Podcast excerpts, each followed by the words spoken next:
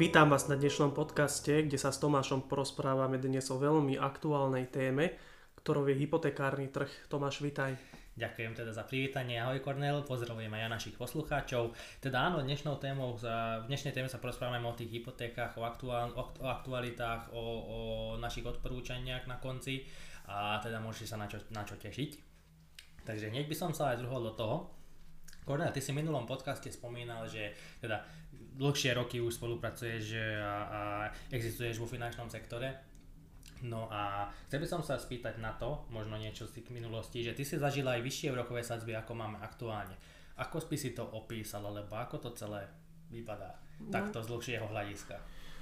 Áno, e, v podstate e, pred desiatimi rokmi, keď som prichádzal do finančného biznisu, tak ja sa pamätám na tú jednu vec veľmi podstatnú, že keď som vyhodnocoval uh, tie úverové zmluvy mojich zákazníkov toho času, tak častokrát sa tam objavovali úrokové sadzby na hypotekárnych úveroch viac ako 5%, kľudne aj, pamätám sa, na jednej hypotekárnej zmluve aj 7%, čo už vtedy to bolo úplne normálne.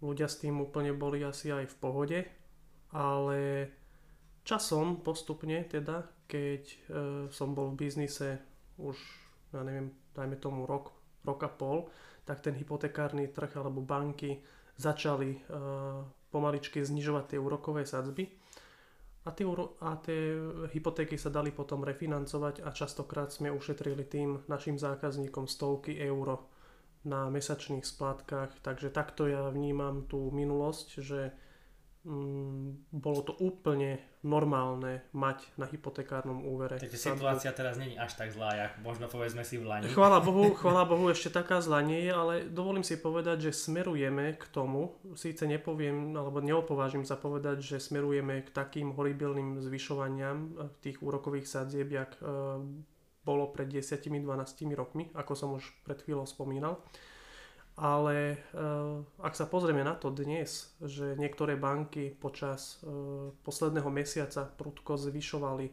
svoje úrokové sadzby, tak treba sa mať trošku aj možno na pozore. A ty to mi, ako vnímaš aktuálne zmeny na hypotekárnom trhu? No pre mňa je to, je to e, v tom slova zmysle novinka, že ja keď som prichádzal do, do finančného sektora, tak ja som akurát teda zažíval tie najmenšie historické úrokové sadzby, čo teda aktuálne sme mali na Slovensku, ale určite teda, teda e, súhlasím s tebou, že treba, treba mať veci, treba byť v obraze ohľadne tých podmienok a ohľadne, ohľadne toho, že ako ďalej postupovať. A úprimne poviem, že už to aj, už to aj čakali dlhé roky, že, že niekedy ten, ten zvrat príde a, a pomaličky sa začne, začnú tie sadzby zvyšovať, samozrejme nie až takej extrémnej úrovni ako napríklad túto u susedov Česku, kde to za týždeň vyskočilo na, na možno 4% priemer podľa mojich informácií, ale, ale pomalé, pomalé, postupné a isté zvyšovanie tak či tak už muselo prísť.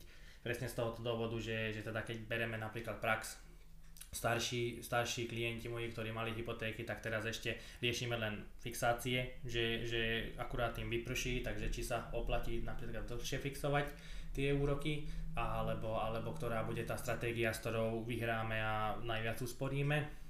No ale na druhú stranu pri takýchto cenách e, stavebníctva a nehnuteľností už je to, už to aj bolo, bolo na čase, že, že nebude či nie, že nebude, nedostane každý jeden hypotéku a tým pádom tie ceny pomaličky by sa mali znižovať, aspoň čo sa týka mm-hmm. za, za základnej ekonomickej praxe, takto by to malo byť e,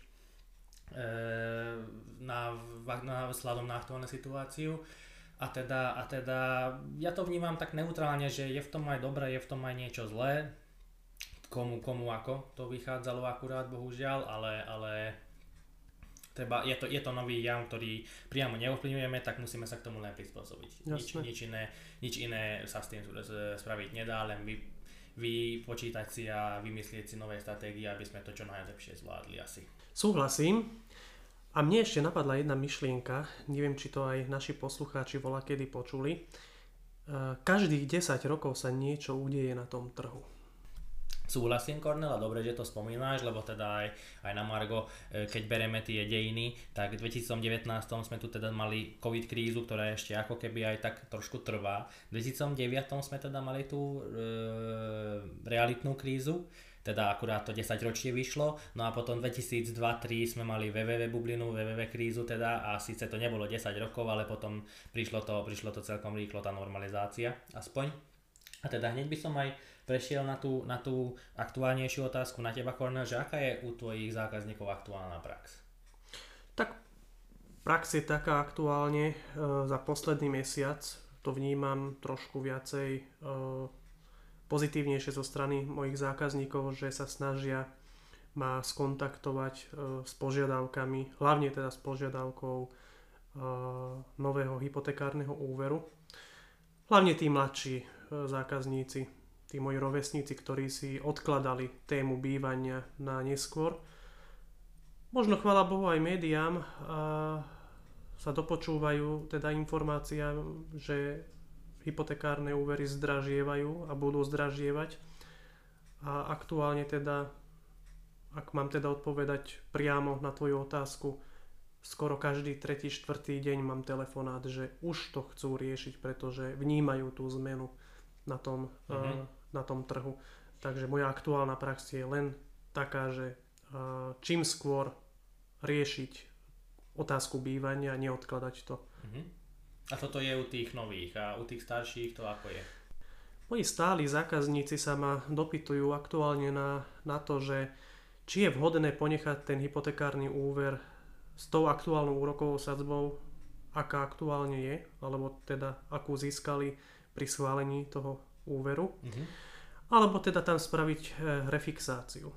V každom prípade je to otázka, na ktorú ti neviem zodpovedať, alebo neviem zodpovedať tým e, klientom hneď e, na stretnutí, pretože každý jeden deň sa udeje niečo na hypotekárnom trhu, teda v rámci tých bank. Jedna banka zvyšuje, druhá banka tam dáva nejaký iný poplatok, tretia banka uh, mení úrokovú sadzbu od príklad 1. mája, čiže je to teraz všelijaké, by som sa vyjadril.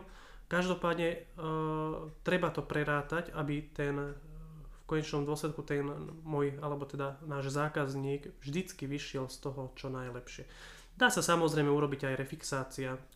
Zákazník, ktorý má hypotekárny úver, príklad z roku 2020, ktorý si dal fixáciu 5 ročnú a má tam sadzbu príklad 1,5%, uh-huh, uh-huh sa môže obrátiť na svoju materskú banku, buď s mojou pomocou, alebo sám si tam samozrejme môže zajsť a môže e, získať, alebo teda môže požiadať o refixáciu úrokovej sadzby na dlhšiu dobu. Uh-huh. Príklad existujú banky dneska, ktoré ponúkajú 10 ročné fixácie za celkom dobré úrokové ano, sadzby. Áno, súhlasím.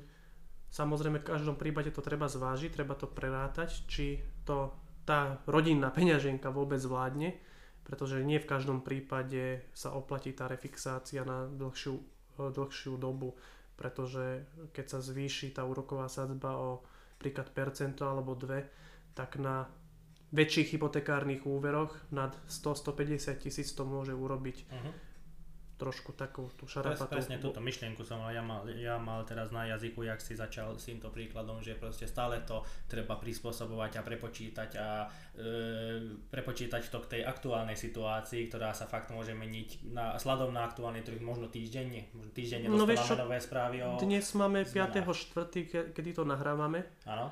A dneska mi došla informácia, že jedna teda nemenová ba- nemenovaná banka zvyšuje úrokové sadzby od 1.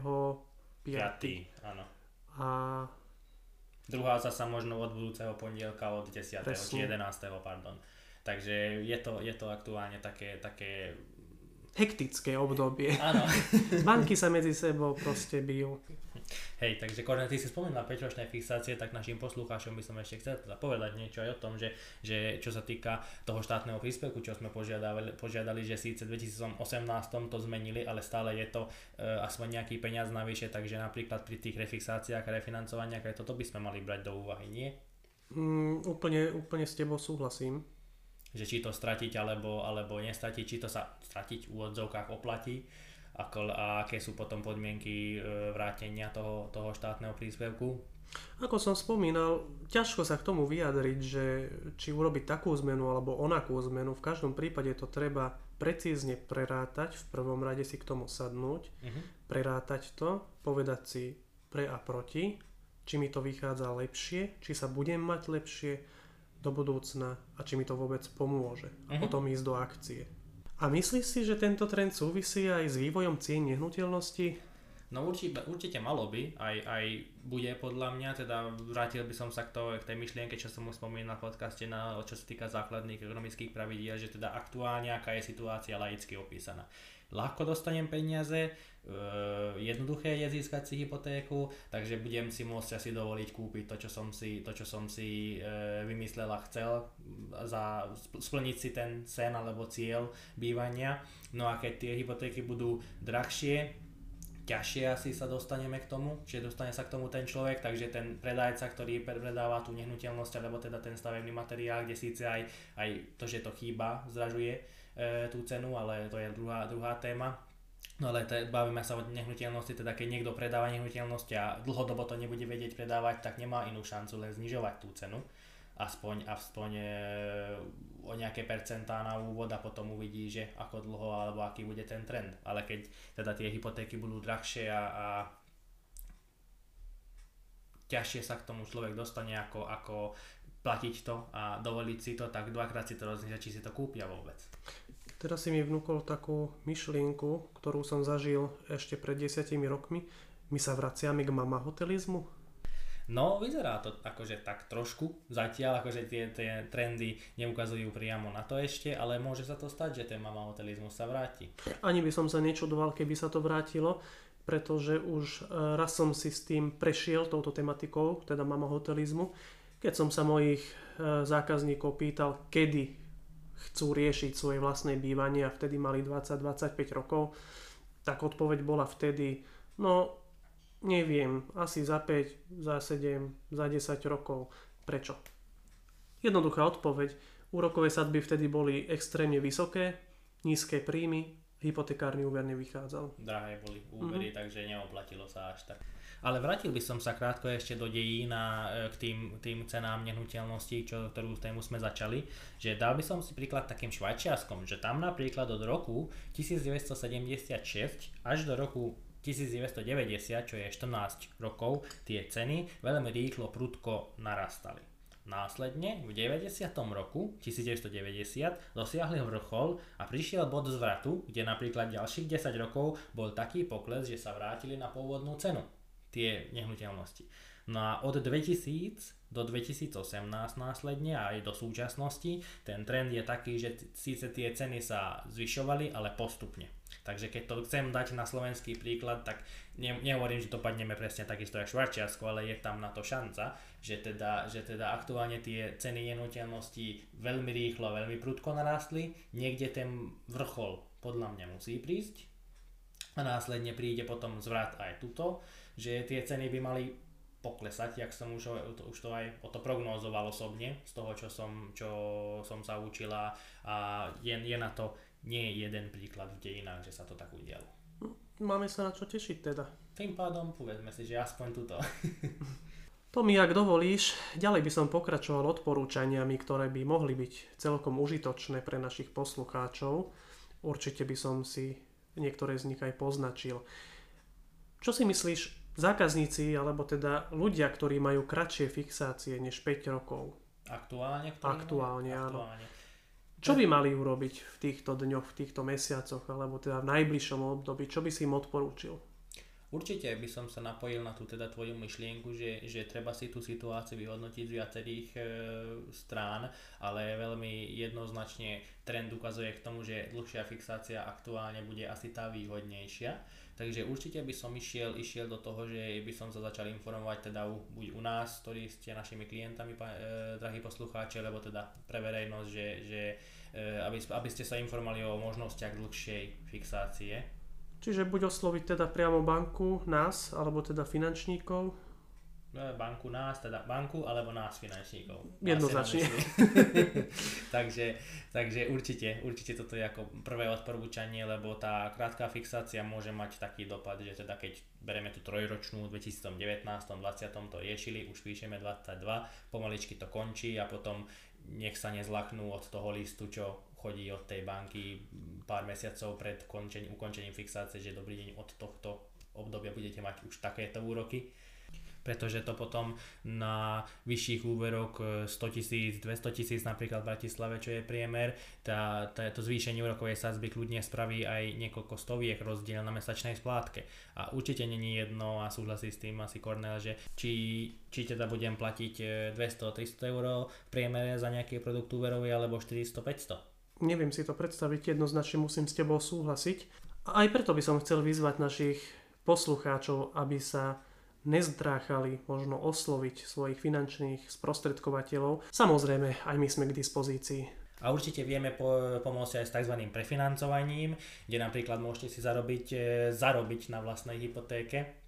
Neviem, či ste o tom vedeli, milí poslucháči, alebo, čo je tá druhá, druhá e, najlepšia časť prefinancovania, môžete kľudne aj skorej ten úver splatiť a tým pádom usporiť na úrokoch. A pre tých, ktorí iba premýšľajú nad vlastným bývaním, respektíve hypotekárnym úverom, odporúčal by som túto tematiku konzultovať s odborníkom v čo najkračom čase, pretože ako vidíme, ten hypotekárny trh je aktuálne celý taký, pomôžeme dynamický. To dynamický, veru.